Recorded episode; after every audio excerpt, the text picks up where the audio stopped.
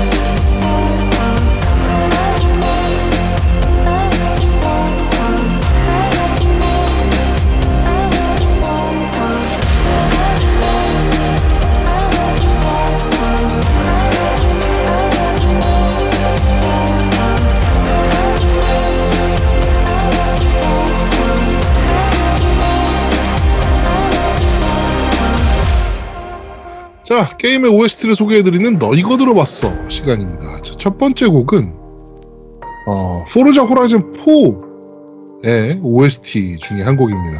오데즈 오데스자의 어, 모먼트 아파트라는 곡, 곡이고요. 어, 오, 오데스자라고 읽어야 되나요, 이거를? 오데사 아니야? 어? 오데사 이런 거 아니야? 오데스인가? 네, 하여튼 ODESZA 네, 어, A Mom, A Moment Apart라는 어, 곡이고 음, 곡은 굉장히 좋, 좋네요. 이게 포르자 호라이즌 자체가 이제 그 라디오 station이 굉장히 많잖아요. 그렇죠. 그래가지고 곡들이 엄청 좋은 곡들이 많이 나오는데 그 중에 한 곡입니다. 네, 뭐 곡 자체는 뭐 워낙 좋은 곡들이 많이 들어있어요 게임 내에 뭘 골라야 될지 엄청 고민을 많이 했었어요. 네. 그러다가 이 곡을 제가 선정을 했습니다. 이게 우, 우연히 제가 어디 갔을 때지 그 기차에 있는 그 뭐죠 기차 터널 안에 있는 그 간판 포개러 갔을 때 들었던 네네. 곡이어서 제가 딱 기억에 남는 것 같아요. 그, 그때 그 군형을 못 찾아가지고 제가 엄청 헤매고 있었거든요. 그때 나왔던 아, 그- 곡이라 제가. 야왜 군용을 못 찾고 그래 아마추어. 그러니까 아 씨. 네, 그, 그러니까 그래가지고 내가 제가 좀 열이 받아서서 그때 그래서 기억을 좀 하는 것 같아요. 그 곡은 정말 좋아요. 근데 포르자 쪽은 사실 사운드를 얘기하기가 힘든 게 곡이 워낙 많은데다가 내가 원하는 거를 장르로 골라서 들을 수 있기 때문에 그렇죠. 정말 좋죠. 자, 듣고 오시죠.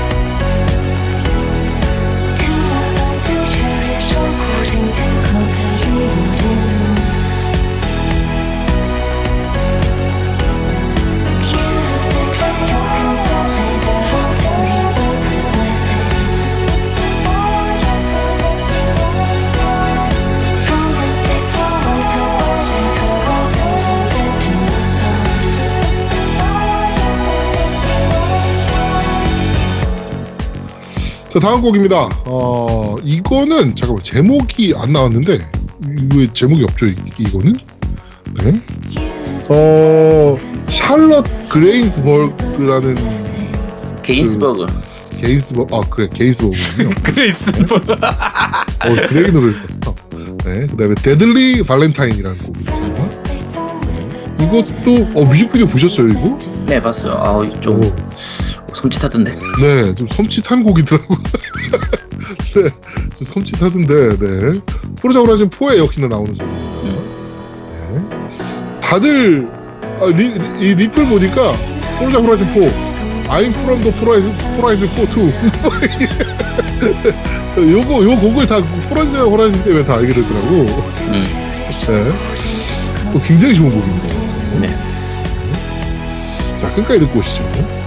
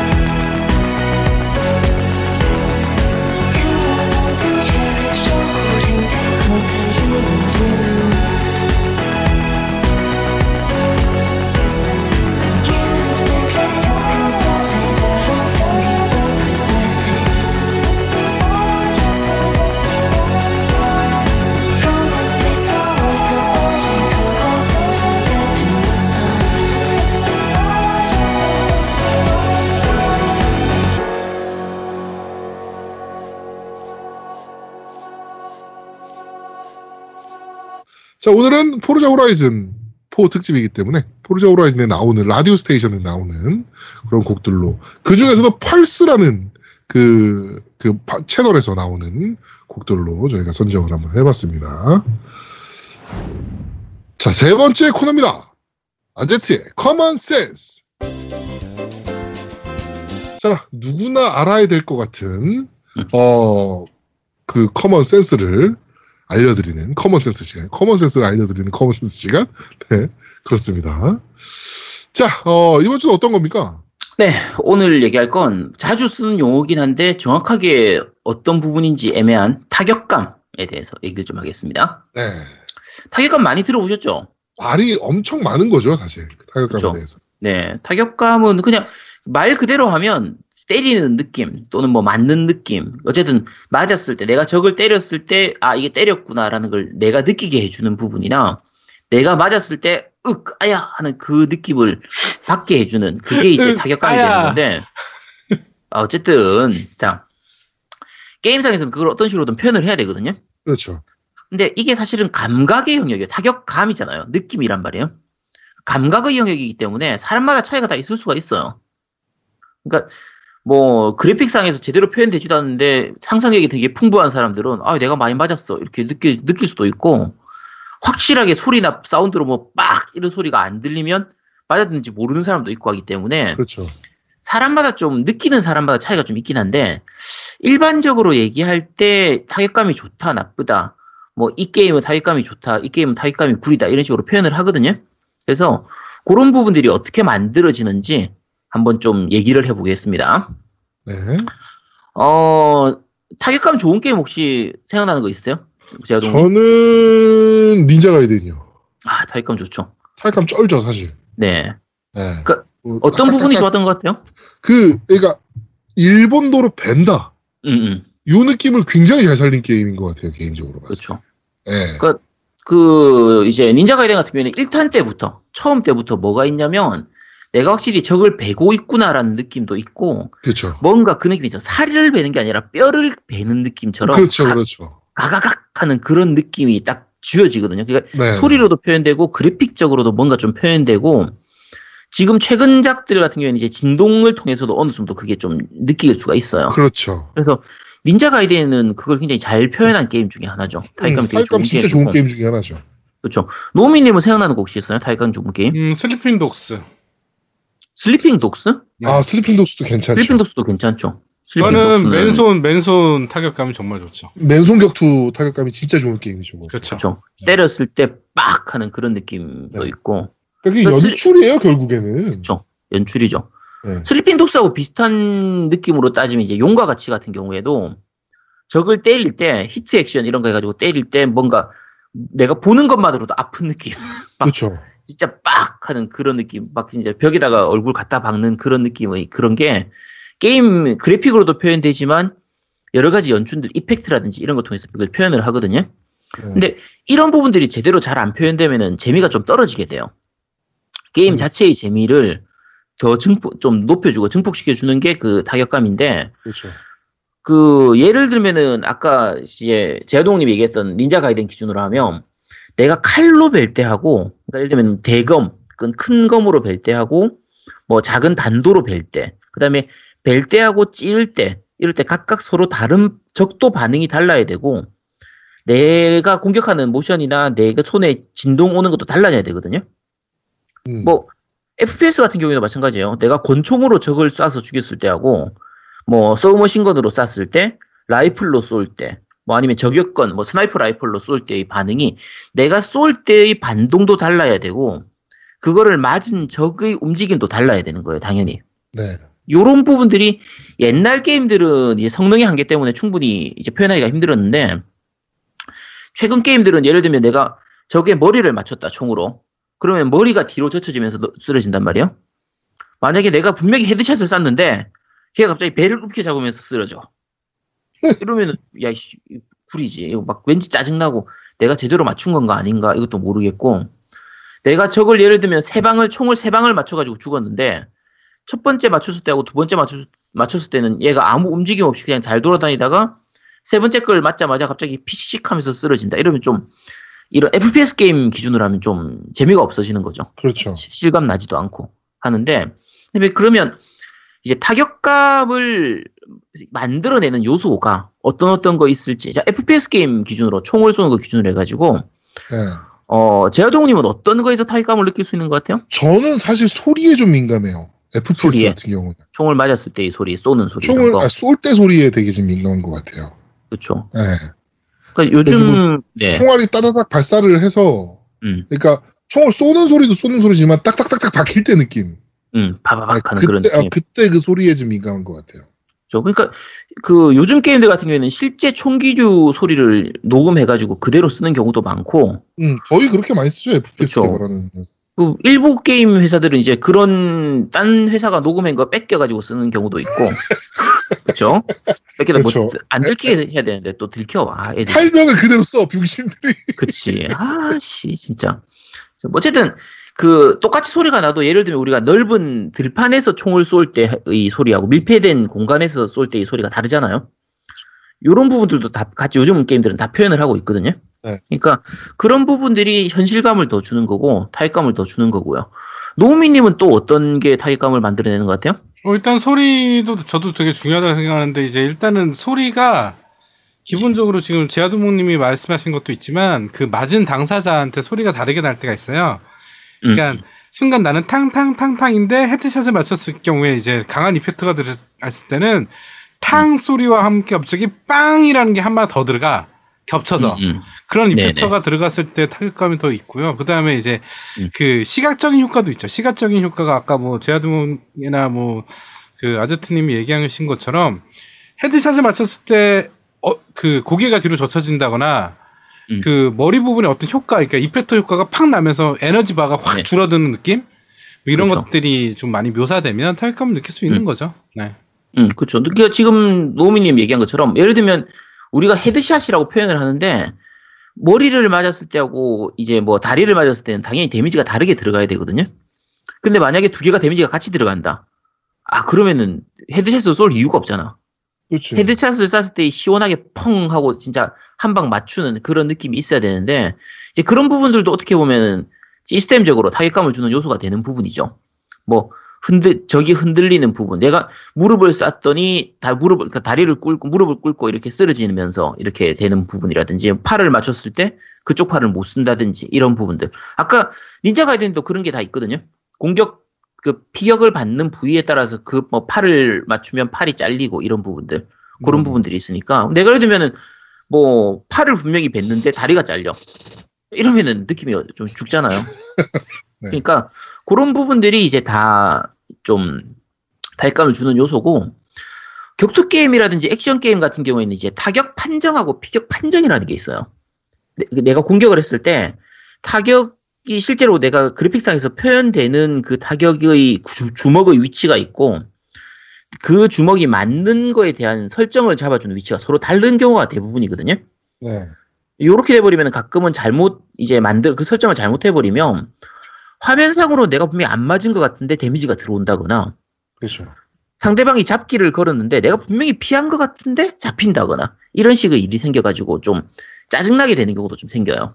아, 많아요, 그런 경우. 그렇죠. 그런 경우는 네. 네, 굉장히 많죠. 많고 어 격투 게임은 타격에 따라서 히팅 이펙트 그러니까 이펙트를 넣어주는 경우도 있어요. 철권 같은 경우가 대표적인데 철권은 이제 공격해서 적한테 맞으면 불꽃이 튀거든요. 펑 이렇게, 이렇게 그렇죠. 화려하게 그렇죠. 네. 네, 불꽃이 팍 튀니까 이런 식으로 이제 뭔가를 표현해 주는 거예요. 뭐 최근의 FPS 게임이라든지 그런 게임 같은 경우 이제 맞았을 때 피가 튀는 경우도 많죠. 이렇게 음. 팍 하고 튀면서 피가 튀거나 그런 경우도 좀 많고 어, 피 튀기는 걸로는 있는 옛날에 사무라이 쇼다운 적 딱 벴을 때 피가 확 튀는 그런 연출들이 좀 나오잖아요. 아예 그렇죠. 잘리기도 하고 마지막 그 피니시로 넣으면 잘리기도 하고 이런 부분들이 이런 부분들이 기본적으로 다 타격감을 주는 요소예요. 주는 요소고 방금 사무라이 쇼다운 얘기를 조금만 더 하면 그 이제 칼을 사용하는 게임들 같은 경우에는 아까 닌자 가이덴도 마찬가지인데 우리가 베는 맛을 느끼게 해줘야 돼요. 딱 뱄을 때, 그러니까 아까 뭐 예를 들면 사무라이 쇼다운에서 이제 하오 하오마루 대검 그렇죠. 쓰잖아요. 엄청 큰 검으로 예를 들면 그 하오마루 강공격하면 진짜 큼직하게 확 베거든요. 그 뱄을 때의 그 이펙트라든지 뭐 데미지라든지 그런 이제 동, 음- 움직임 이런 부분들이나 그런 거하고 뭐 샤를로테나 뭐 나쿠루루가 공격했을 때 그 애들은 작은 거 세검 쓰잖아요.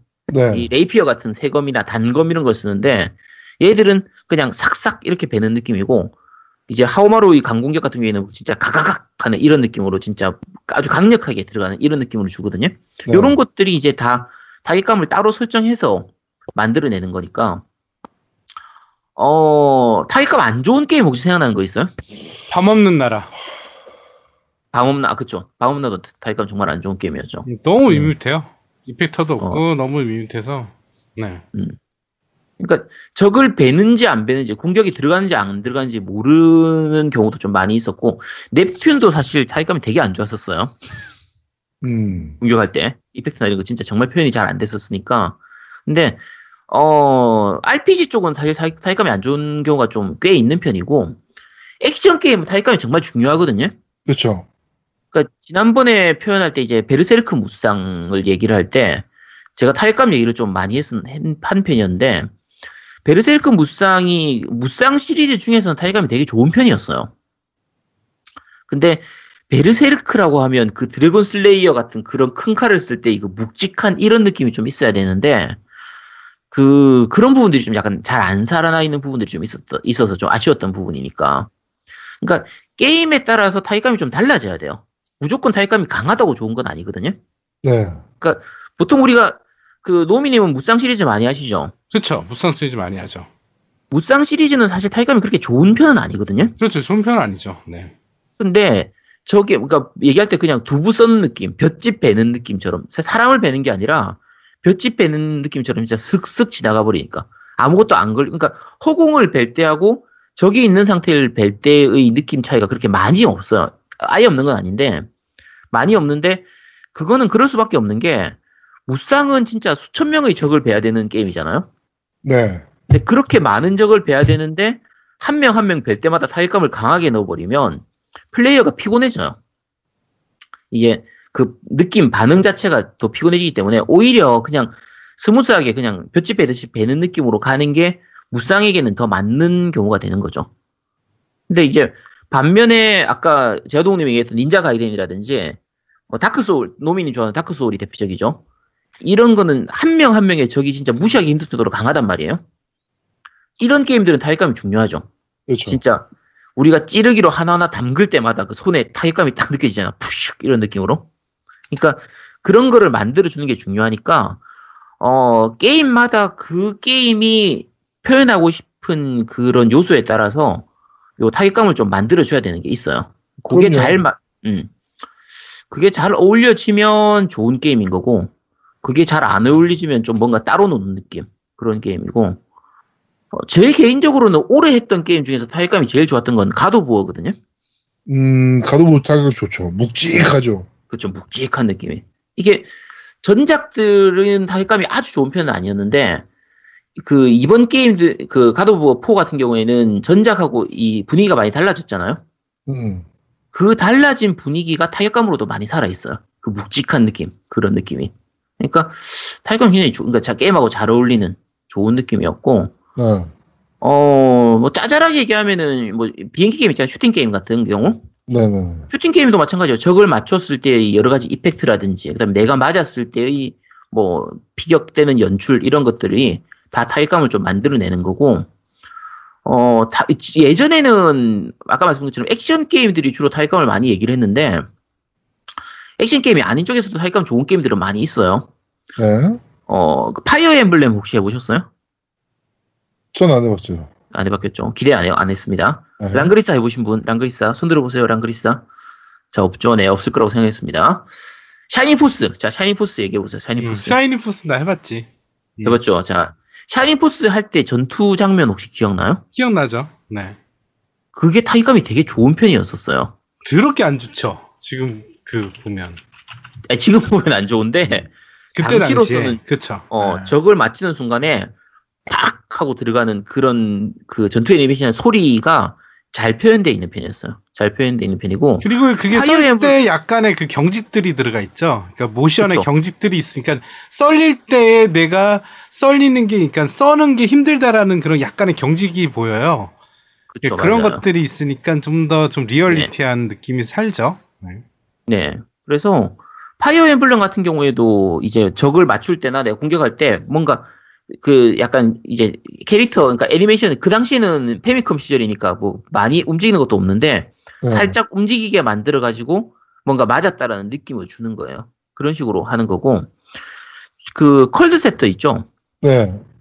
유- 유이양 같은 경우에도 보드 게임이나 이제 그런 게임류. 최근에는 그 하스스톤 있잖아요. 네. 하스스톤 같은 경우는 카드 게임이잖아요. 어, 이런- 하스스톤. 네, 이런 보드 게임이나 카드 게임도 타격감이 진짜 잘 표현되어 있어요. 혹시 하스스톤 최근에 해보셨어요? 아, 저는 해봤죠. 전 안 해봤어요. 네. 아 그래요? 그러니까 하스스톤에서 적공, 그러니까 콜드셉트도 마찬가지예요. 유희양 경우에도 요즘 그런 그런 식이고 적의 공격이 칼일 때 하고 뭐 손톱일 때, 도끼일 때, 뭐 예를 들면 파이어볼을 쐈을 때, 뭐 얼음 마법을 썼을 때 이럴 때마다 그런 연출들을 다 이제 카드에서 보여주거든요. 네. 카드에 이제 딱배 있는 이런 느낌으로 그렇죠, 그렇죠. 보여주는데 네. 그 연출이 진짜 잘 만들어져 있어요. 잘 만들었어요. 하스스톤은.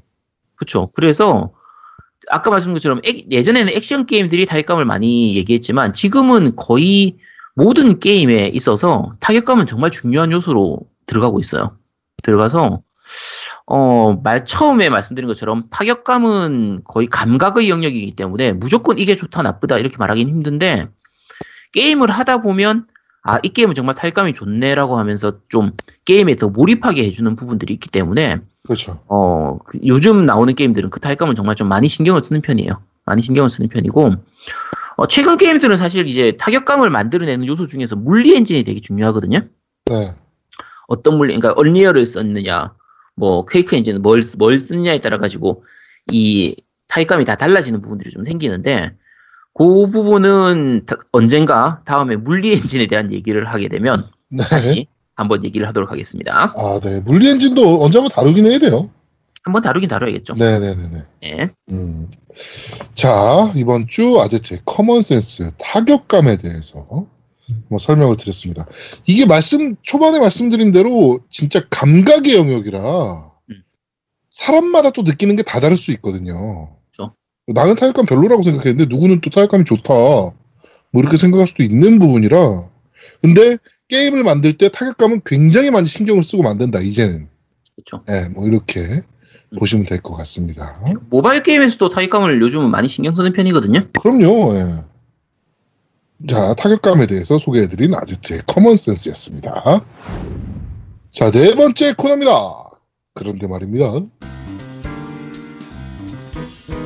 자, 이번 주 그런데 말입니다는 제목에서도 아시다시피 포르자 호라이즌 4입니다. 드디어 나온 레이싱 게임의 역작. 과연 이걸 누가 재탕 게임이라고 생각하겠는가? 아, 이게 뭐- 게임이었어? 포르자 시리즈의 재탕이죠, 사실은. 네. 포르자 소스의 재탕. 음. 어, 이- 이게, 어, 하여튼, 누가 이걸 과연 재탕 게임이라고 생각하겠는가? 라고 하는, 어, 포르자 호라이즌 4입니다. 자, 어, 씹으러 보시죠. 야, 또 나야? 야, 이건 좀 같이 해. 야, 씨. 어, 같이 해. 어. 자, 일단, 자, 포르, 네, 포르, 포르자 시리즈는 예전에 몇 번 얘기했었으니까, 그렇죠. 그냥 앞에 시리즈는 놔두고, 네. 어, 포르자 시리즈가, 우리가 그냥 포르자 시리즈 이렇게 부르는데, 이제 홀수년에는 트랙 레이싱인 그 포르자 모터스포츠 본편이 네. 나오고, 짝수년에는 open world 레이싱인 이 포르자 호라이즌 시리즈가 나오죠. 이거 뭐 네. 다들 아시죠? 다들 아실 테고, 너무 자주 나와서 짜증나는 게임. 그렇죠. 자, 근데 사실 두 가지가 전혀 다른 재미를 주기 때문에 이 모터스포츠 본편이나 이 호라이즌 시리즈나 둘 다, 둘 다 재밌어요. 둘 다 해볼만 하고, 그렇죠. 그, 아, 이 모터스포츠 쪽, 그러니까 포르자 모터스포츠 쪽은 좀 진지하게 레이싱하는 느낌에 가깝다고 하면, 이 호라이즌 시리즈는 좀 길거리 레이싱. 그러니까 네. 제가 느끼는 느낌은 그래요. 이게 1편이 좀 그런 느낌이라서 그런지 모르겠지만, 좀 하나의 커다란 도시에서 진행되는 축제 같은 느낌이에요. 음, 1편은 완전히 축제였잖아요. 그렇죠. 2, 3편에서는 그 축제라는 느낌이 조금 줄어들긴 했는데, 이번 4편에서는 그게 또, 또 약간 강화된 느낌이고요. 축제라는 느낌이. 그래서 그냥 즐겁게 축제를 즐긴다. 거의 그런 느낌으로 네. 좀 게임을 하면 되는 그런 느낌인 것 같아요. 음. 어, 제아동님이 재밌게 하고 있나요? 재밌게 하고 있고요. 네네. 어, 약간 뭐라 그럴까요? 이번 작품에 들어서 그런가? 좀 개인적으로 이- 제작진들이 약을 좀 빨았나 보다. 어, 어떤 부분이? 그러니까 뭐그 포르자톤 있잖아요. 네네. 그거를 좀 참여하다 보면 와 얘네 미쳤나 보다라고 생각하는 부분들이 간간히 보여요. 그러니까 뭐 어, 뭐 약간 그 영국에 있는 무슨 약간 자살바위 같은 데에서 막 음. 자동차를 다 뛰어내려야 돼. 마- 멀리 뛰기 뭐 이런 거 있어가지고 막 계속 음. 밑에서 보고 있으면 웃겨요. 아, 자동차 한 20대가 미친 듯이 뛰어내려요, 여기서. 음. 근데 그런 장면도 너무 웃기고, 그러니까 약간 약 빨고 만들었나, 이번 작품은? 뭐 이런, 그리고 그 이제 간간히 한- 나오는 시, 시나리오 모드라 그래야 되나요? 뭐 하여튼 그 네, 스토리 모드. 기차, 네. 기차랑 레이싱 해야 되고 막 이런 거 있잖아요. 아, 네네네. 그런 것들 물론 약 빨고 만들긴 했었지만 여태까지 음. 이번 작품은 유독 좀 과한 것들이 좀 많아서 근데 재밌어요. 과하다는 게 어, 나쁜 의미로 어, 과한 게 그러니까, 아니고. 어, 그러니까 어, 네. 약 빨았네 뭐 이런 느낌. 그렇지. 예, 그게 너무 좋더라고요 개인적으로. 그래가지고 특히나 이제 저는 이제 또 헤일로 빠니까 음. 그 워트호그 타고서 그 탈출하는 장면 나오잖아요. 네네. 쭉 레이싱 해가지고 마지막까지 음. 이 트레이닝입니다. 뭐 이렇게 해가지고 음. 하는 장면 나오는데 그것도 너무 재밌게 했고 그 미션도 네, 전투기랑 같이 이제 레이싱하는 부분 뭐 이런 것들도 음. 너무 재밌었어요. 예, 이번 작품 은 정말 재밌게 하고 있어요. 뭐 전작에도 다 있었던 요소, 요소죠. 뭐 기차하고 경주하고, 네, 그렇죠. 예. 뭐 이제 헬기하고 싸우, 비행기, 그 하고, 비행기하고 경주하고 이런 건데, 그런 이벤트 하나 하나가 되게 재밌어요. 그러니까 네. 사실은 어떻게 보면 레이싱 게임이기 때문에 기본적으로 할 수 있는 게 한계가 있거든요. 그렇죠. 그냥 목적지까지 빨리 가는 것, 이것 뿐인 것처럼 느껴지지만, 사실 여러, 여러 가지 이벤트들이 있어요. 이거 전작에도 다 있었던 거긴 하지만, 네. 예를 들면, 일정 목적지까지 가는 동안에, 뭐, 드리프트를 최대한 많이 써라, 기술을, 특이한 기술을 많이 써라, 라든지, 아니면, 뭐, 안 부딪히고, 안전하게 가라, 이런 거라든지, 뭐 아니면 어떤 점프대에서 점프를 해서 몇 미터 이상을 뛰어라. 날라가라. 이런 식으로 네, 날라가라 이런 식으로 여러 가지 그런 요소들이 있기 때문에 어, 다양한 이벤트들이 있어서 볼륨은 뭐 충분한 것 같고요. 네. 어 그래픽 얘기부터 먼저 해볼까요? 그래픽 얘기부터 해야죠. 이 게임은 그래픽을 빼놓고 또 얘기할 수 없는 게임이라 그렇죠. 네. 아 너무 쩌는 것 같아. 역대급입니다. 네. 근데 얘는 그, 항상 역대급이었어 그래픽은. 그러니까 그 이게 포르자 호라이즌 2부터 이제 엑스박스 원으로 나왔으니까 네. 그 360판도 있긴 하지만 우리는 이제 엑원판 기준으로 얘기를 할 테니까요. 네. 어, 2에서 그래픽이 좋긴 했는데, 그때는 엑원 초창기였으니까, 아직까지 엑원의 성능을 다 내진 않았다라는 느낌이었는데, 3편이 정말 잘 만들어져 있었잖아요. 그렇죠. 야, 씨, 에곤을 진짜 쥐어 짜냈구나. 어, 끝까지 진짜 뽑아냈구나. 벌써부터 이렇게 뽑아내나 막 이런. 어, 야, 어떻게, 오, 이 뭐지, 이 최적화를 시키면 이렇게까지 만들어낼 수 있나. 거의 그런 느낌이었는데, 4편은 더하죠. 장난 아니죠. 예, 텍스처도 그렇고 광원이나 이런 부분도 그렇고 어, 정말 그래픽이 좋아요. 특히 저 같은 경우에는 이제 그 지금 전체 play time 중에서 한 절반 정도는 엑원 X로 하고 네. 한 반 정도는 기본 엑원으로 구엑원으로 했거든요. 네네. 구엑원으로 해도 그래픽이 좋아요, 진짜. 음, 어 좋아요 이번 게임. 네, 네. 정말 잘 만들어져 있어가지고. 그러니까 어떻게 보면 사실 이런 부분들이 최적화시키는 게 눈속임에 들어가거든요. 네. 그러니까 노하우예요. 이- 내가 필요 없는 부분은 뭉개가지고 그래픽을 좀 이제 뺄 부분은 빼고 눈에 딱 보이는 부분은 그래픽을 좋게 만들어가지고 전반적으로 사- 이 플레이어가 느낄 때 야 그래픽이 정말 좋네라고 느끼도록 만드는 건데 그뭐 어떻게 보면 잔머리 굴리고 잔 기술 쓰는 거긴 하지만 그런 부분들이 너무 잘 어울려져 있어가지고 네. 그냥 게임을 하는 동안에는 그냥 그래픽 좋다는 느낌밖에 안 들어요. 그렇죠. 네. 들고 어 심지어 이번 작품은 뭐 전에도 그랬나 모르겠는데 되게 세세하게 그래픽을 신경을 쓴 게 어, 가끔 이제 가다가 꼬라박잖아요. 자동차를. 가정집 같은 데 꼬라박을 때가 있어요, 가끔. 창문 안에 음.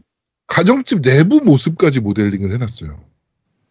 아, 그런 것도 다 있었어? 예, 있어요. 어 어, 그러니까 보통 창문 있으면 그냥 창문으로 끝이잖아요. 그쵸? 이런 게임은 음. 제가 또 드- 제가 들이받았던 집만 그런 건지 모르겠는데 제가 갔던 집은 창문 안에 음. 테이블 있고 막 이렇게 있더라고. 식탁 있고. 뭐 충분히 있을 것 같네. 어, 뭐 이런 것까지 신경을 썼어. 저 디테일이 정말 잘 살아있는 게 이게 우리가 많이 진짜 달리고 지나가기 때문에 잘 빨리 달리고 지나가니까 잘 모르겠지만 레이싱 말고 그냥 자유주행 모드로 해가지고요 좀 약간 천천히 느긋하게 돌아다니다 보면 옆에서 이 사람들은 뭐 자기들끼리 모여서 얘기하고 있는 사람도 있고 저쪽에서 카페에서 차 마시고 있는 사람도 있고 진짜 마을을 진- 돌아다니는 느낌이거든요. 네. 그러니까 이번 편이 이제 배경이 영국으로 해가지고 영국의 그 한 도시를 배경으로 하고 있잖아요. 근데 그 도시를 느긋하게 구경하면서 산에 올라가서 그냥 전체 경치도 구경하고 골목골목도 구경하고 옆에 양이나 이런 것들 돌아다니는 것도 구경하고 들판도 구경하고 이런 게 정말 재밌어요. 네, open world는 이렇게 만들어야 된다라는 걸 진짜 보여주는 게임이라 맞습니다. 예, 그래픽적인 요소나 이런 부분들은 디테일도 잘 살아있고, 음, 하, 정말 좋은 것 같아요. 그러니까 이게 open world라고 우리가 얘기했는데, 1편부터 원래 open world였거든요. 네. 근데 1편은 아무래도 360으로 나왔었기 때문에 그래픽, 이 성능의 한계 때문에 네. 그 눈에는 보이는데 못 가는 곳이 되게 많았어요. 음, 거의 대부분은 길로만 다닐 수 있었고, 옆에 이제 가드레일이 돼 있어가지고 그 밖으로 나갈 수가 없는 편이었는데, 2편부터 이게 많이 확장됐죠. 에곤으로 오면서 이제 갈 수 있는 곳이 굉장히 많아졌었거든요. 근데 네. 대신에 2편까지는 장애물이 좀 많은 편이었어요. 그렇죠. 그러니까 조그마한 나 조금 별거 아닌 나무하고 부딪혀도 그걸 얘를 뚫고 지나가지를 못했었고 이제 이게 좋아진 게 3편부터예요. 음, 3편은 진짜 어지간한 object는 다 부수고 지나갈 수 있어요. 그렇죠. 아주 큰 나무나 완전히 벽 아니면 진짜 다 깨 부수고 지나갈 수 있는 편이었고 4편에서 그게 더 확장된 느낌이에요. 4편은 진짜 시원시원하게 내달릴 수 있는 그런 느낌이라서 아, 진짜 갈수록 좋아져. 네. 아, 3편 할 때 이보다 좋아질 수 있나 싶었는데 이번에는 특히나 그 영국이 그런지 모르겠는데 그 자갈담이라 그래야 되나요? 담이 네네. 야근 담들이. 이렇게 어 돌로 만들어진 담들이잖아요. 네네. 벽돌담 말고 음, 그걸 다 보개고 댕길 수 있잖아요, 진짜. 그렇지. 예. 그것도 되게 재밌는 것 같아요. 그런 되게 많이 신경을 썼어요 그런 야, 부분. 그게 재밌다고. 야, 남의 집 담을 부수는 게 재밌어? 우리 집 아니잖아. 아, 그렇네. 네. 자, 우리 집 아니니까. 네. 뭐 open world로서는 이보다 좋을 수가 없고요. 그러니까 그 지난번에 우리가 더크루 얘기도 하고 음. 이제 니드 포 스피드 얘기도 하는데 그 어중간하게 사실 걔들이 다 오픈월드긴 오픈월드거든요. 그렇죠. 이제 포르자 호라이즌이 없었으면 걔들을 재밌게 했을 수도 있어요. 근데 이 비교. 대상이 하, 네. 진짜 포르자 호라이즌 때문에 그 참 니드포나 이 더크루가 정말 불쌍하게 되는 어쩔 수 없죠, 근데 포르자 제가 호라이즌 이번에 음, 포르자 호라이즌 4를 하면서 네, 제가 저번에 후속작을 부탁해 미드타운 매드니스 3 얘기했잖아요. 네네. 안 나와도 되겠다. 그치. 아, 걔들 어. 필요 없어. 그러니까 음, 야 이거보다 어떻게 더 잘 만들어? 그치. 어. 진짜 포르자 한 3, 4년 정도 전부터 제가 거의 다른 레이싱 게임들을 거의 안 사요. 음. 그란 투리스모나 니드포 정도를 제외하고 나면은 어중간한 레이싱 게임들을 잘 안 사게 되거든요. 그렇죠. 진짜 뭐 한 만 원 정도로 할인하면 살까. 드라이브 클럽 이런 것도 그냥 뭐 만 원, 만 오천 원 이 정도까지 할인하면 살까. 잘 안 사게 되는 게, 딴 게임이 필요가 없어. 포르자만 있으면 돼. 그렇죠. 자, 어쨌든, 다시, 포르자 찬양은 여기까지 하고 넘어가서, 네. 어, 깔 거. 아니, 아니, 좋은 거, 아직 한참 더 얘기해야 돼. 아, 그래? 어, 깔거 좀 있는데. 아. 깔 거는 나중에 모아가지고 어. 다시 얘기하고, 네. 어, 일단, 이번 4편에서 특징적인 요소가 계절 요소가 들어갔죠. 네, 그렇죠. 그러니까, 봄, 여름, 가을, 겨울. 네. 그러니까 이게 맵 자체의 크기는 3편하고 비슷하거나 3편하고 크게 차이 안 나는 것 같아요. 오히려 작은 느낌도 들고 거의 크게 차이가 없는 느낌인데 네. 계절이라는 요소가 들어가면서 체감상의 볼륨은 훨씬 더 커진 느낌이에요. 그렇죠. 그러니까 똑같은 길을 걸어도 이게 봄, 여름, 가을, 겨울로 계절이 바뀌기 때문에 같은 길을 달려도 주는 느낌이 달라요. 네. 서로 다른 느낌을 주게 되고 이게 또 단순히 배경만 바뀌는 게 아니라 노면의 상태 자체가 달라지거든요. 그렇죠. 빙판이 되기도 하고. 그렇죠. 네. 밑에 약간 비가 와가지고 약간 이렇게 젖어 있는 길이 하고, 생기기도 예. 하고. 그러니까 빙판길이나 그 노- 눈이 온 길 같은 경우에는 그 3편에서 블리자드 마운틴 DLC로 나왔던 블리자드 마운틴이 그런 미끄러진 느낌을 뭐 그 정도까지 심하진 않은데 그러니까 어, 거기서 그렇죠. 테스트를 한번 해본 것 같아. 그치. 재밌나? 빙판도? 뭐 이렇게 해서 어. 테스트 한번 해본 것 같아. 네, 블리자드 마운틴은 완전히 눈으로 완전히 덮인 산 이런 거였다면 이제 이 그 이번 사편에서 겨울을 달리면 눈이 좀 많이 온 곳도 있고 조금 온 곳도 있고 눈이 많이 쌓인 곳도 있고 아닌 곳도 있는데 그런 곳을 달릴 때마다 이 노면 상태가 달라지니까 차의 미끄러짐이라든지 회전도 다 달라지게 돼요. 음. 아, 그러니까 이게 같은 길을 달려도 계절 달라지면 완전히 다른 게임이 돼버리니까 아 너무 재밌어요 이게. 이게 음. 계절의 변화에다가 또 밤낮의 변화까지 있잖아요. 이걸 합쳐버리면 진짜 그냥 아무 길이나 달려도 다 재밌는 거의 그러니까 그런 계절, 날씨, 밤낮 이렇게 변화가 있어요. 총세 개가 있잖아요. 네네 그러니까 정말 볼륨 자체는 음 어메이징한 거죠. 그렇죠. 이제 똑같- 뭘더 넣을 수 있는 거야? 뭐 이런 생각이 들더라고. 넣지 마, 아, 넣지 마, 제발 좀 넣지 마, 이제 제발 여기까지만 해줘. 그러니까 제가 볼륨이 처음에는 처음 게임할 때는 이거 볼륨이 좀 약간 작은 거 아닌가 생각을 했었거든요. 그 아제트가 그런 얘기 했었죠, 저한테도. 네, 이거 올 3편보다 좀 할 게 줄어든 것 같은데? 라고 생각을 했는데, 이제 하다 보니까 점점 늘어나가지고, 어, 볼륨이 비슷한 것 같아요. 3편이랑 비슷한 느낌이고, 음. 뭐, 들어가는 요소는 다 비슷해요. 그러니까 기본적으로 레이싱 이벤트 돌아다니면서 이제 하고 점점 많아지는 거 있, 있고, 전통의 간판 깨기. 그렇죠. 이제 길거리 돌아다니다 보면은 이제 경험치를 주는 예 간판이 있고 그러니까 여기서는 그 이름 뭐라고 나왔었지?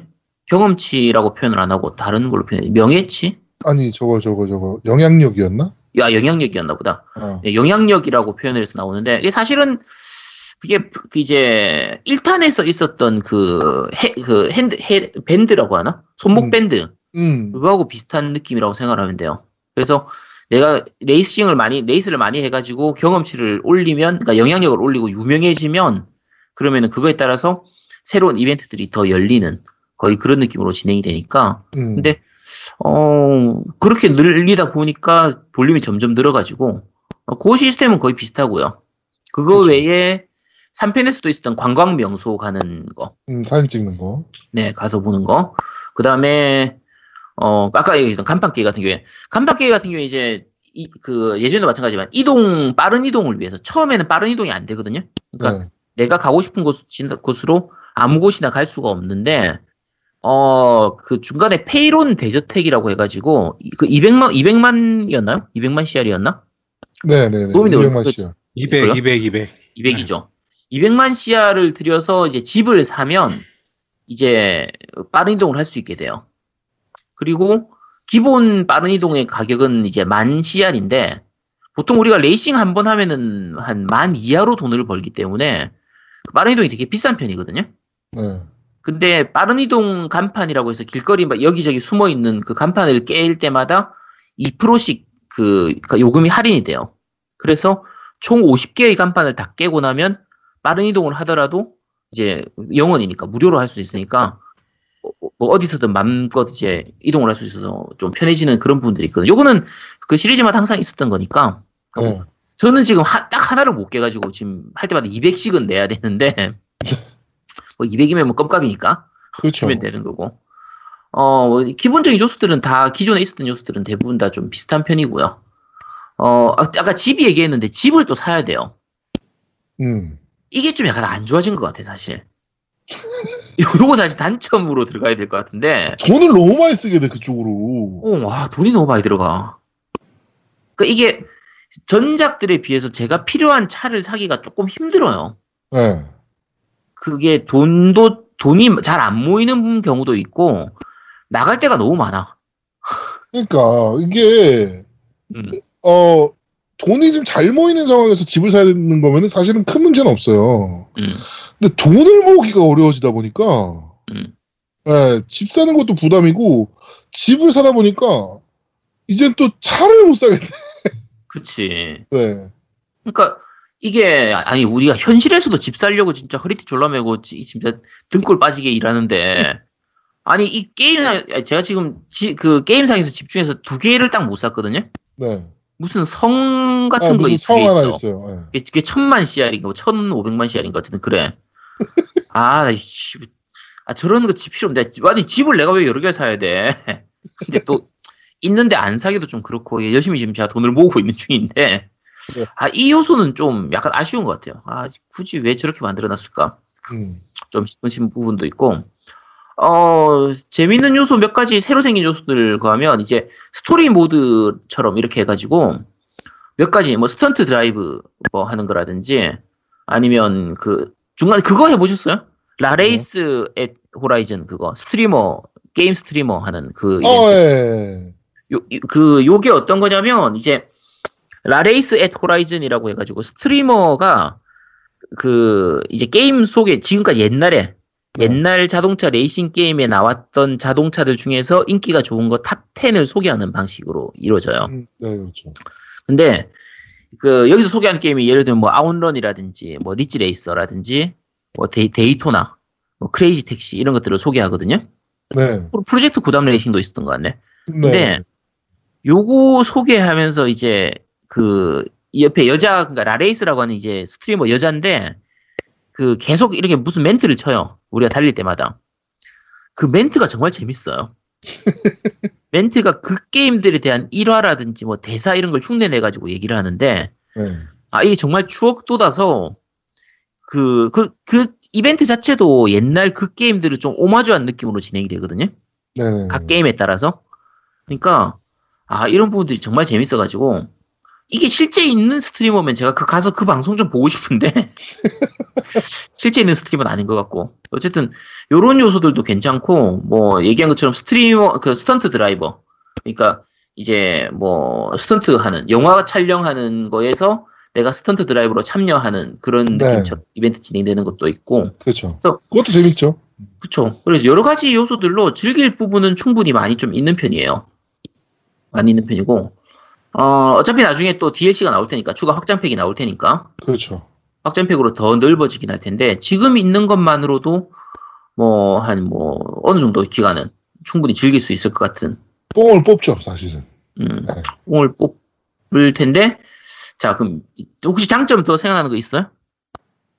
어, 그 정도면 뭐 더 이상 뭐 더 어떻게 장점이 나옵니까? 아니 그 뭐더 장점 빨 거 없어요? 그 이번에 이제 시즌 관련된 것들이 좀 있어요. 그래서 가을 시즌 네네. 해서 이제 일주일 동안 어떤 이벤트 형식으로 그거를 계속 이제 그 나오게 되거든요. 그러니까 일주일 단위로 음, 어떤 그렇죠. 시즌이 계속 생기는 거죠. 그래서 뭐 네. 기본적인 스토리 모드나 내부적으로 있었던 것들을 잘 즐겨도 매주 매주 어떤 도전 과제 형식의 그런 시즌제가 있다 보니까 네. 나름 참신하더라고요. 또 다른 장점인 것 같고. 음.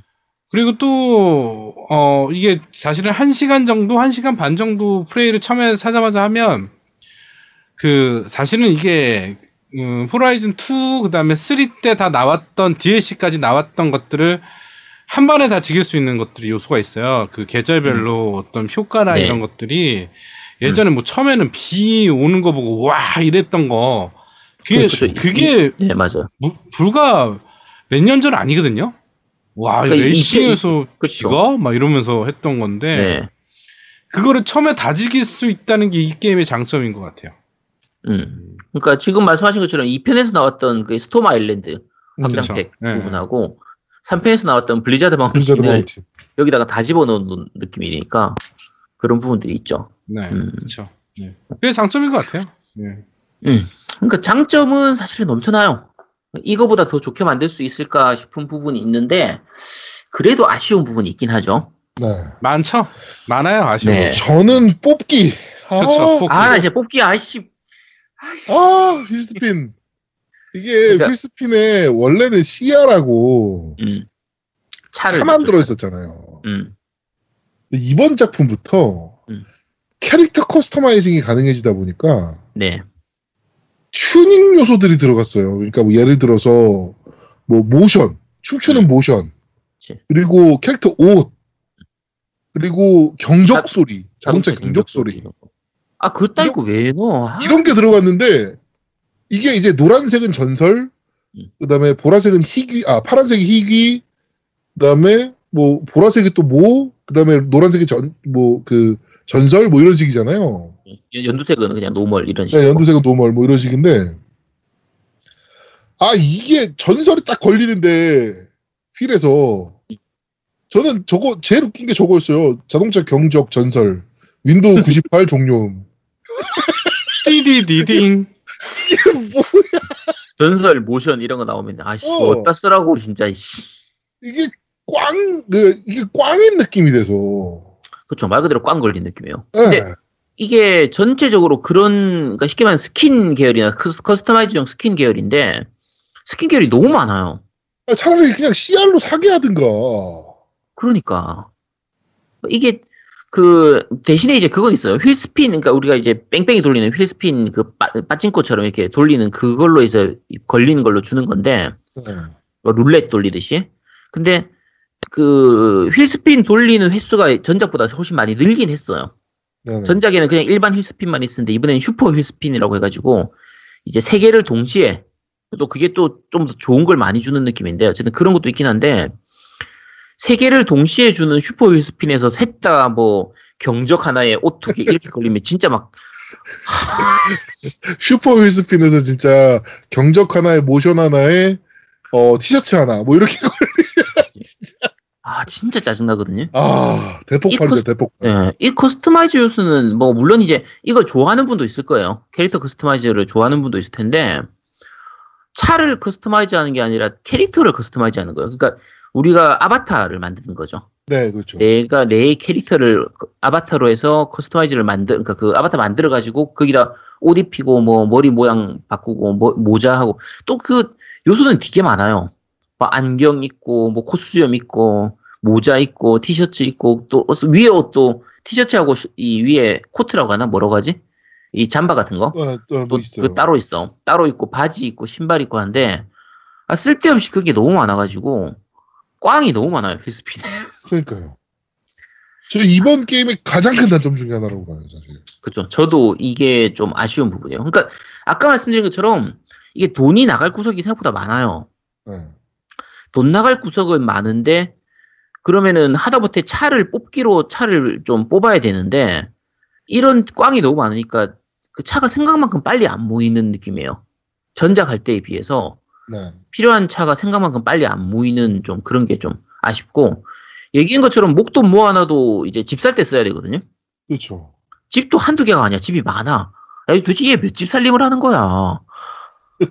아, 도대체 집이 왜 여러 개, 여러 채가 필요한데? 그러니까 아 진짜 좀 짜이네요. 예, 그런 부분들은 조금 아쉬운 부분이 있고요. 네. 그리고 지금 그 온라인이 사실 되게 재밌거든요. 네. 아까 노미님이 얘기했지만 시즌 제로 해가지고 온라인 요소가 되게 강화되어 있는 편인데 그게 강화된 거에 비해서는 지금 초기라서 그런지 모르겠는데 온라인이 조금 불안정해요. 음.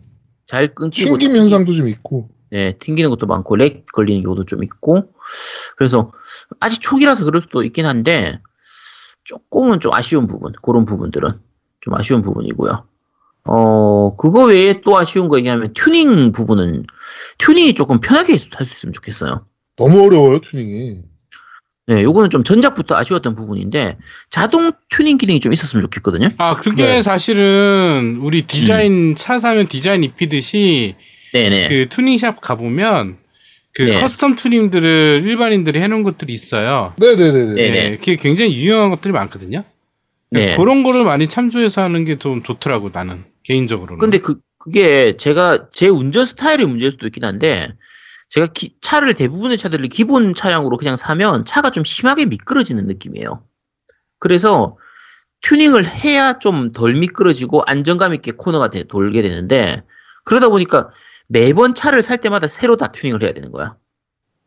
차라리 음. 이거를 뭔가 좀 처음 살 때 바로 내가 예를 들면 랠리 스타일로 하는지, 레이싱 스타일로 할지, 스포츠 스타일로 할지 이렇게 좀 그냥 선택을 해가지고 자동으로 튜닝을 해주고 내가 원하는 이 그게 맞춰서 예를 들면 S 클래스, S1 클래스, A 클래스, B 클래스 이런 거에 따라 가지고 알아서 좀 튜닝을 해주는 그런 설정을 해주 있으면 좋겠는데 auto 튜닝이 조금 약한 편이에요 그런 부분들이 그런 부분들이 별로 없고 어 근데 뭐 어쨌든 그거는 좀 어느 정도 차를 맞추고 나면 괜찮아지긴 하겠지만 또 네. 튜닝하는 그 자체를 또 즐기는 분들이 있으니까 그 자체가 게임 요소로 게임 재미 요소로 생각하는 분도 있으니까 음 이거 그냥 약간 아쉬운 부분이고요.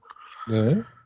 어 로딩은 초기 로딩은 굉장히 길어요. 이건 전작도 네. 마찬가지였지만 처음 게임 시작할 때 로딩은 진짜 길거든요. 그렇죠. 근데 게임 하는 도중에 로딩은 크게 길지 그렇게 거슬리지가 않는 수준이라서 네. 어 로딩은 그 가끔 이제 로딩 때문에 좀 약간 욕하는 분들이 좀 있긴 한 분들도 있긴 한데 저는 로딩은 별로 안 거슬렸던 것 같아요. 저도 로딩이 거슬리진 않았어요, 이 게임하면서. 네. 네. 로딩은 별로 안 거슬리는데 오히려 약간 아쉬운 부분이면 한 레이스를 돌고 나서 재시도를 할때 재시도 선택지가 별로 없는 게 좀 약간 아쉬워요. 음. 그러니까 한 레이스를 돌고 나서 만약에 재시도를 누르면 그 판에서 했던 경험치를 받을 수가 없어요. 돈을 벌 수가 없어요. 그렇죠. 그걸 포기하고 재시도를 해야 되거든요. 근데 그돈 받을 거 받고 다시 재시도하는 게 없어. 왜요? 그걸 없는지 모르겠는데 그 부분은 조금 아쉬운 부분이고 그리고 온라인상에서 그 뭐죠? 그러니까 다른 다른 사람들과 같이 하는 그 무작위로 하는 그거 할 때 중간에 나가기가 없어요. 그렇죠. 그냥 강제로 나가야 돼. 그러니까 뭐 한 편 한 판 끝나고 나서 계속 하시겠습니까? 뭐 나가시겠습니까? 이 선택지가 좀 있으면 좋겠는데 그게 또 없어요. 그게. 그렇죠. 그래서 이런 부분들은 사실 사소한 부분이라서 아마 패치로 어떻게 패치가 될 것 같긴 한데 어 몇 가지 좀 약간 좀 약간 아쉬운 부- 그런 부분들에서 조금 아쉬운 부분들은 좀 있긴 하죠. 네. 하고 음 다른 단점 혹시 생각나는 거 있어요? 저는 이게 제 애곤에서만 그런지 모르겠는데 음. 진짜 가끔 한 번씩 딱 끊길 때가 있어요. 게임이. 아 그쵸. 어, 저도 그래요. 네, 네. 테어링이라 그래야 되나 그게? 네네. 약간 딱 끊겼다가 바로 진행되는 느낌이 번씩 그거 어젠가 있어요. 패치가 돼서 올라왔는데 어젠가 음. 엊그젠가 네. 패치됐어요 음, 그거 그 부분 에곤 S에서만 일어나는 증상이었고요. 네. 네. 그거 패치됐었어요. 네. 아니 뭐 그런 현상이 좀 있어가지고 그거는 약간 좀 거슬렸었고. 음. 네. 요게 포르자 3 때도 포르자 호라이즌 3 때도 초기에 한 한 달 한 달 반 정도 동안은 꽤 그 버그나 이런 부분들이 있었는데 꽤 빠르게 패치된 편이었거든요. 네.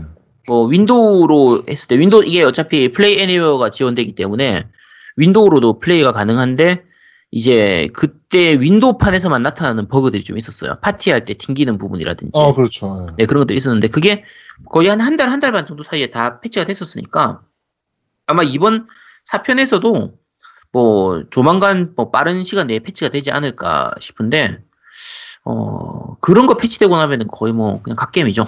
네. 아 이거는 뭐 음. 사실 깔 게 별로 없는 게임이에요. 그쵸? 네. 깔게 별로 없고, 뭐, 굉장히 장시간 즐길 수 있는 게임이라서, 내가 레이싱을 정말 좋아하지 않는다.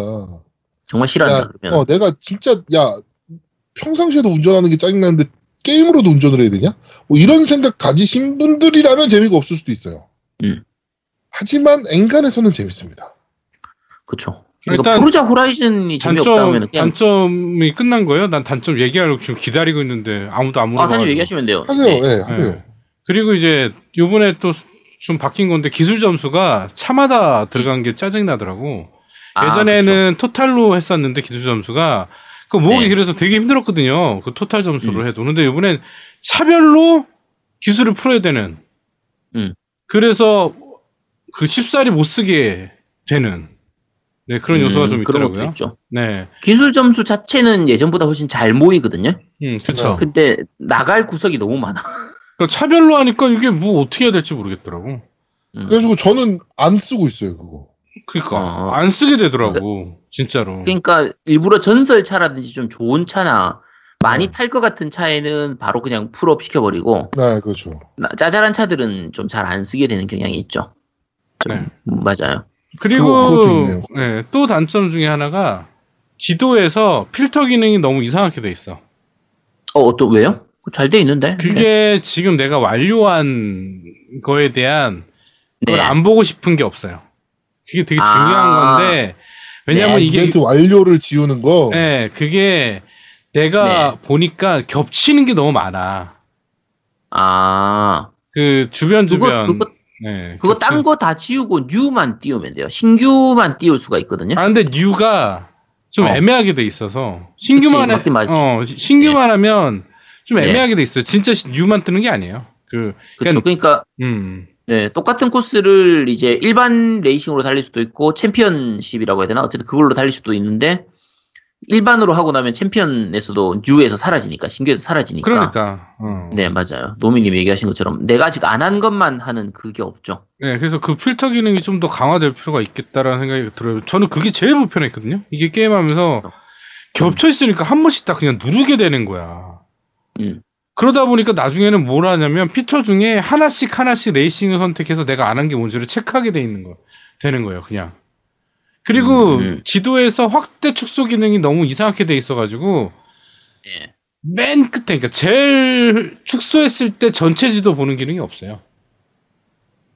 아 그쵸. 축소 완전히 축소해도 전체 지능이 지도가 지도가 음. 나오진 않죠. 네. 네. 맞아요. 그러니까 그 부분이 전체적으로 내가 보고 싶은데 음 그게 없으니까 좀 답답한 느낌?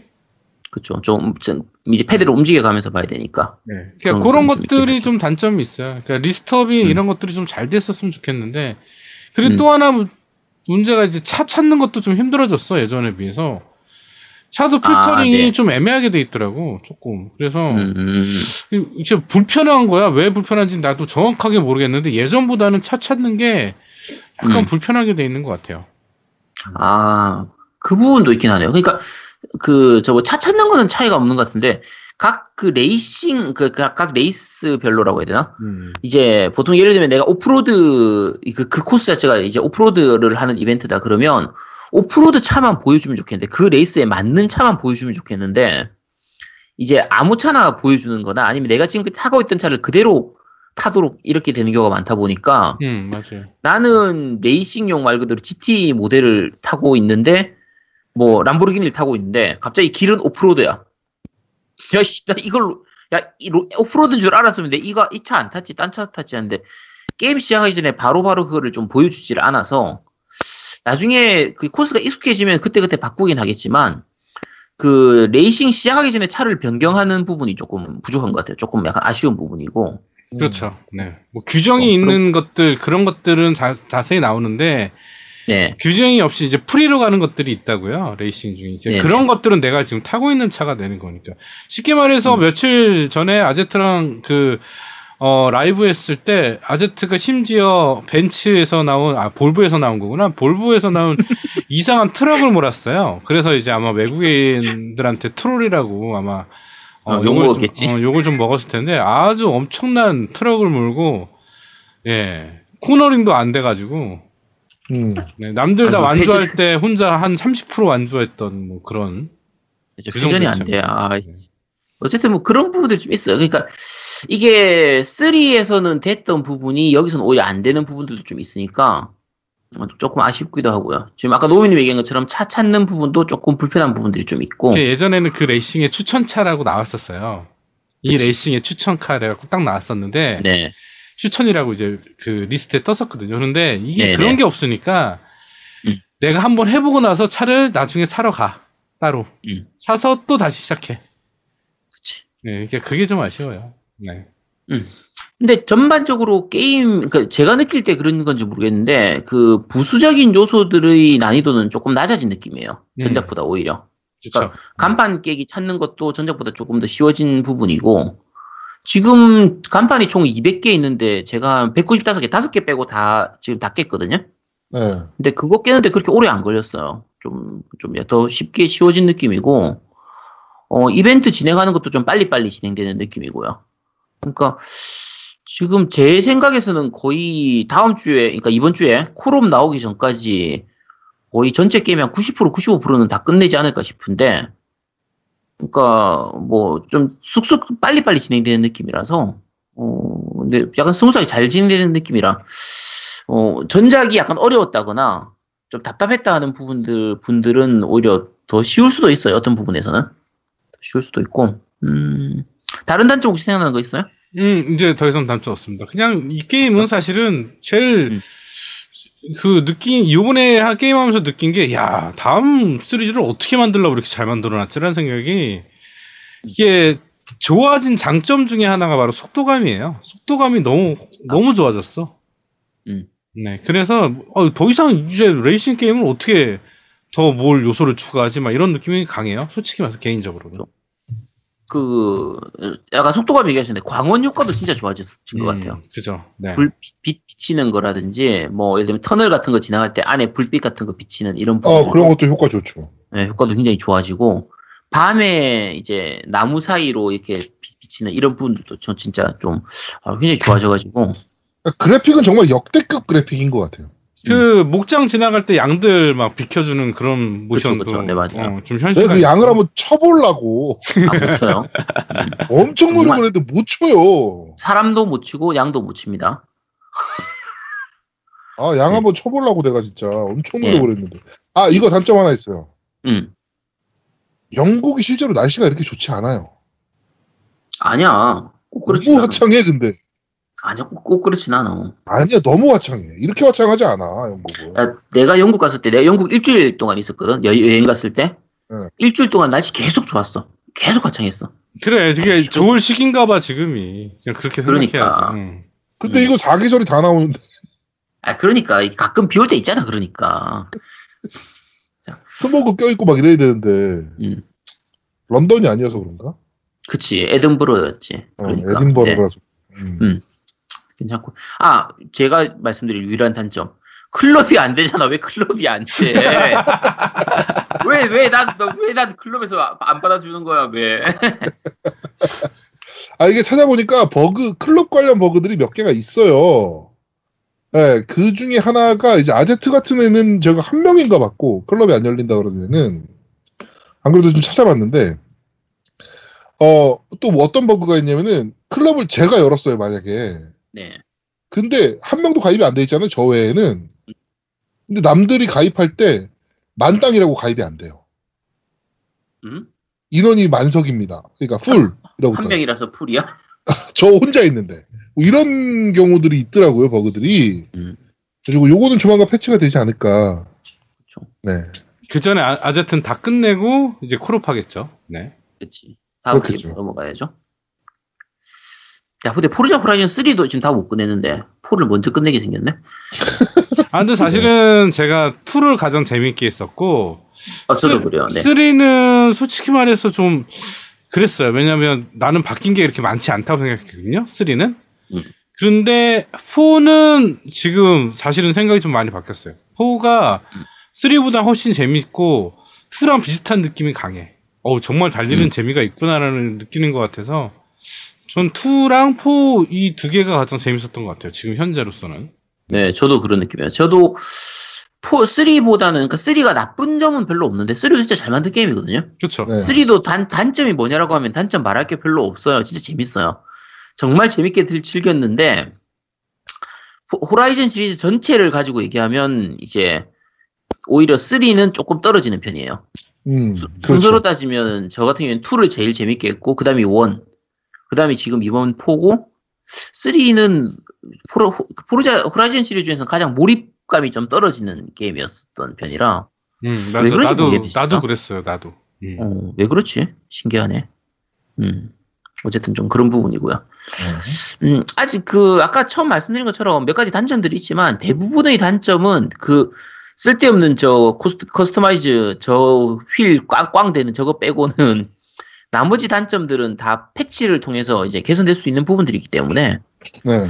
음, 아마 다 좋아지지 않을까 싶어요. 그런 부분들은. 그렇습니다. 다른 단점 혹시 생각나는 거 없어요?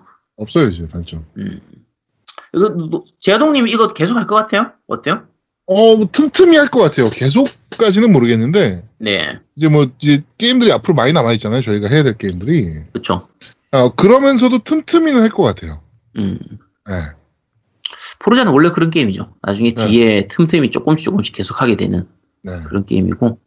제 개인적으로는 그 포르자 본편, 모터스포츠 본편보다 이 호라이즌을 더 좋아하는 게 레이스, 레이스 하나하나의 길이가 짧아요. 그렇죠. 그러니까 본편인 포르자 모터스포츠 같은 경우에는 보통 한 7분에서 10분, 10분 넘게 걸리는 코스들도 많은데 네. 호라이즌은 대부분 한 4분, 5분 정도거든요. 음. 짧은 경우에는 뭐 한 3분 정도 만에 끝나는 코스들도 많고, 길어도 한 6, 7분 정도, 이 정도 수준이니까, 좀 짧게 짧게 하기는 더 좋은 편이에요. 좀 식욕이 좀, 그리고 들판 시원하게 달릴 때도 좋고, 그래서, 어, 간간히 한 번씩 하게 되는 그런 게임이니까 네. 혹시 안 해보신 분들 있으면 이 근데 에고는 가지고 있는 분들 중에 이거 안 사실 분이 있나? 거의 없지 싶어요, 솔직히. 어, 네, 네. 안 사시더라도 사실 게임 패스로 할 수도 있으니까. 그렇죠. 그리고 에고는 네. 없어도 그 PC도 있고. 네, PC로도 할 수 있으니까 네. 혹시 안 해보신 분 있으면 이거는 진짜 꼭 한번 해보시기 바랍니다. 네. 자, 어, 이번 주 그런데 말입니다는 바로 포르자 호라이즌 4에 대해서 좀 얘기를 했습니다. 자, 어, 깸덕비상 제 113화 달리는 재미의 극치 포르자 호라이즌 4편은 여기서 모두 마무리하도록 하겠습니다. 아 아쉬워. 아. 미쳐가는구나. 지금 해야지. 안 했다며. 사실 코너 하나 더 있는데 잘랐거든요, 저희 지금. 네, 너무 길어가지고. 음. 네. 이거는 다음 주에 저희가 소개하는 걸로 하고. 예. 어, 평화의 시대가 도래하고 있습니다. 그, 아쉽게도 이제 노벨 평화상 같은 경우는 뭐, 문재인 대통령이 못하긴 했지만, 내년엔 타실 거라고 봅니다, 개인적으로. 네. 그렇죠. 아, 근데 트럼프가 먼저 타야 되는데, 씨. 트럼프 삐질 텐데. 네. 아, 트럼프 타야 되는데. 네, 하여튼, 평화의 시기가 계속되고 있고요. 음, 여러분들은 마음 편하게 쏟아지는 게임들을, 음. 어, 지갑 걱정만 하면서 게임하시면 될 것 같습니다. 아 진짜 지각 걱정이 심각해. 이게 와 이게 일주일에 이제 이제 하나씩 나오잖아 또. 그쵸. 그쵸. 아좀 걱정입니다. 12월 되면 좀 덜 하겠지. 이게 12월 되면 좀 덜 할 건데 이제 12월 되면 또 밀렸던 그러니까 안 했던 거 무쌍 오로치부터 해서 또 뭔가 또 하겠지 또. 그치. 아까 저 어쌔신 크리드도 좀 해야 되고 12월도 덜하진 않아요. 12월도 좀 용과 저 뭐지 그 어, 타쿠라, 저, 저, 어, 키무라 타쿠야와 타쿠야 같이. 네. 그 저, 저지 아이즈 그것도 해야 네. 되고 그렇죠. 12월도 그렇게 만만하진 않습니다. 네. 아, 네. 씨, 문제네, 지갑. 1월 달도 쏟아지는데 아 씨 네. 킹덤 하츠도 후원- 있고 저희 후원 계좌는 열려 있으니까요. 네. 많은 후원 부탁드리도록 하겠습니다. 자, 깸덕비상 제 113화 달리는 재미의 극치 포르자 오르해진 4는 여기서 모두 마무리하도록 하겠습니다. 저희는 다음 주에 좀 더 재밌고 알찬 방송으로 여러분들을 찾아뵙도록 하겠습니다. 고맙습니다. 감사합니다. 감사합니다. 끝. 네, 끝. 아 고생했다. 생각해보면 11월에 포켓몬도 있는데 아, 그러네. 포켓몬이 있구나, 또. 어쌔신 크리드 언제 하지? 야 나 파크라이 5도 아직 안 했는데 큰일이다. 알았어 고생했어. 알았어. 고생했어. 음. 그죠 네. 다음 주에 보자. 야 이건 수요일 날 올릴 거지? 어, 아마도. 그러면 하고 야 너 뭐지 다음 주에 저거 포르자 그래서 같이 안할 거지? 아, 난 같이 할 거야, 아마. 월요일 날로 할 거야.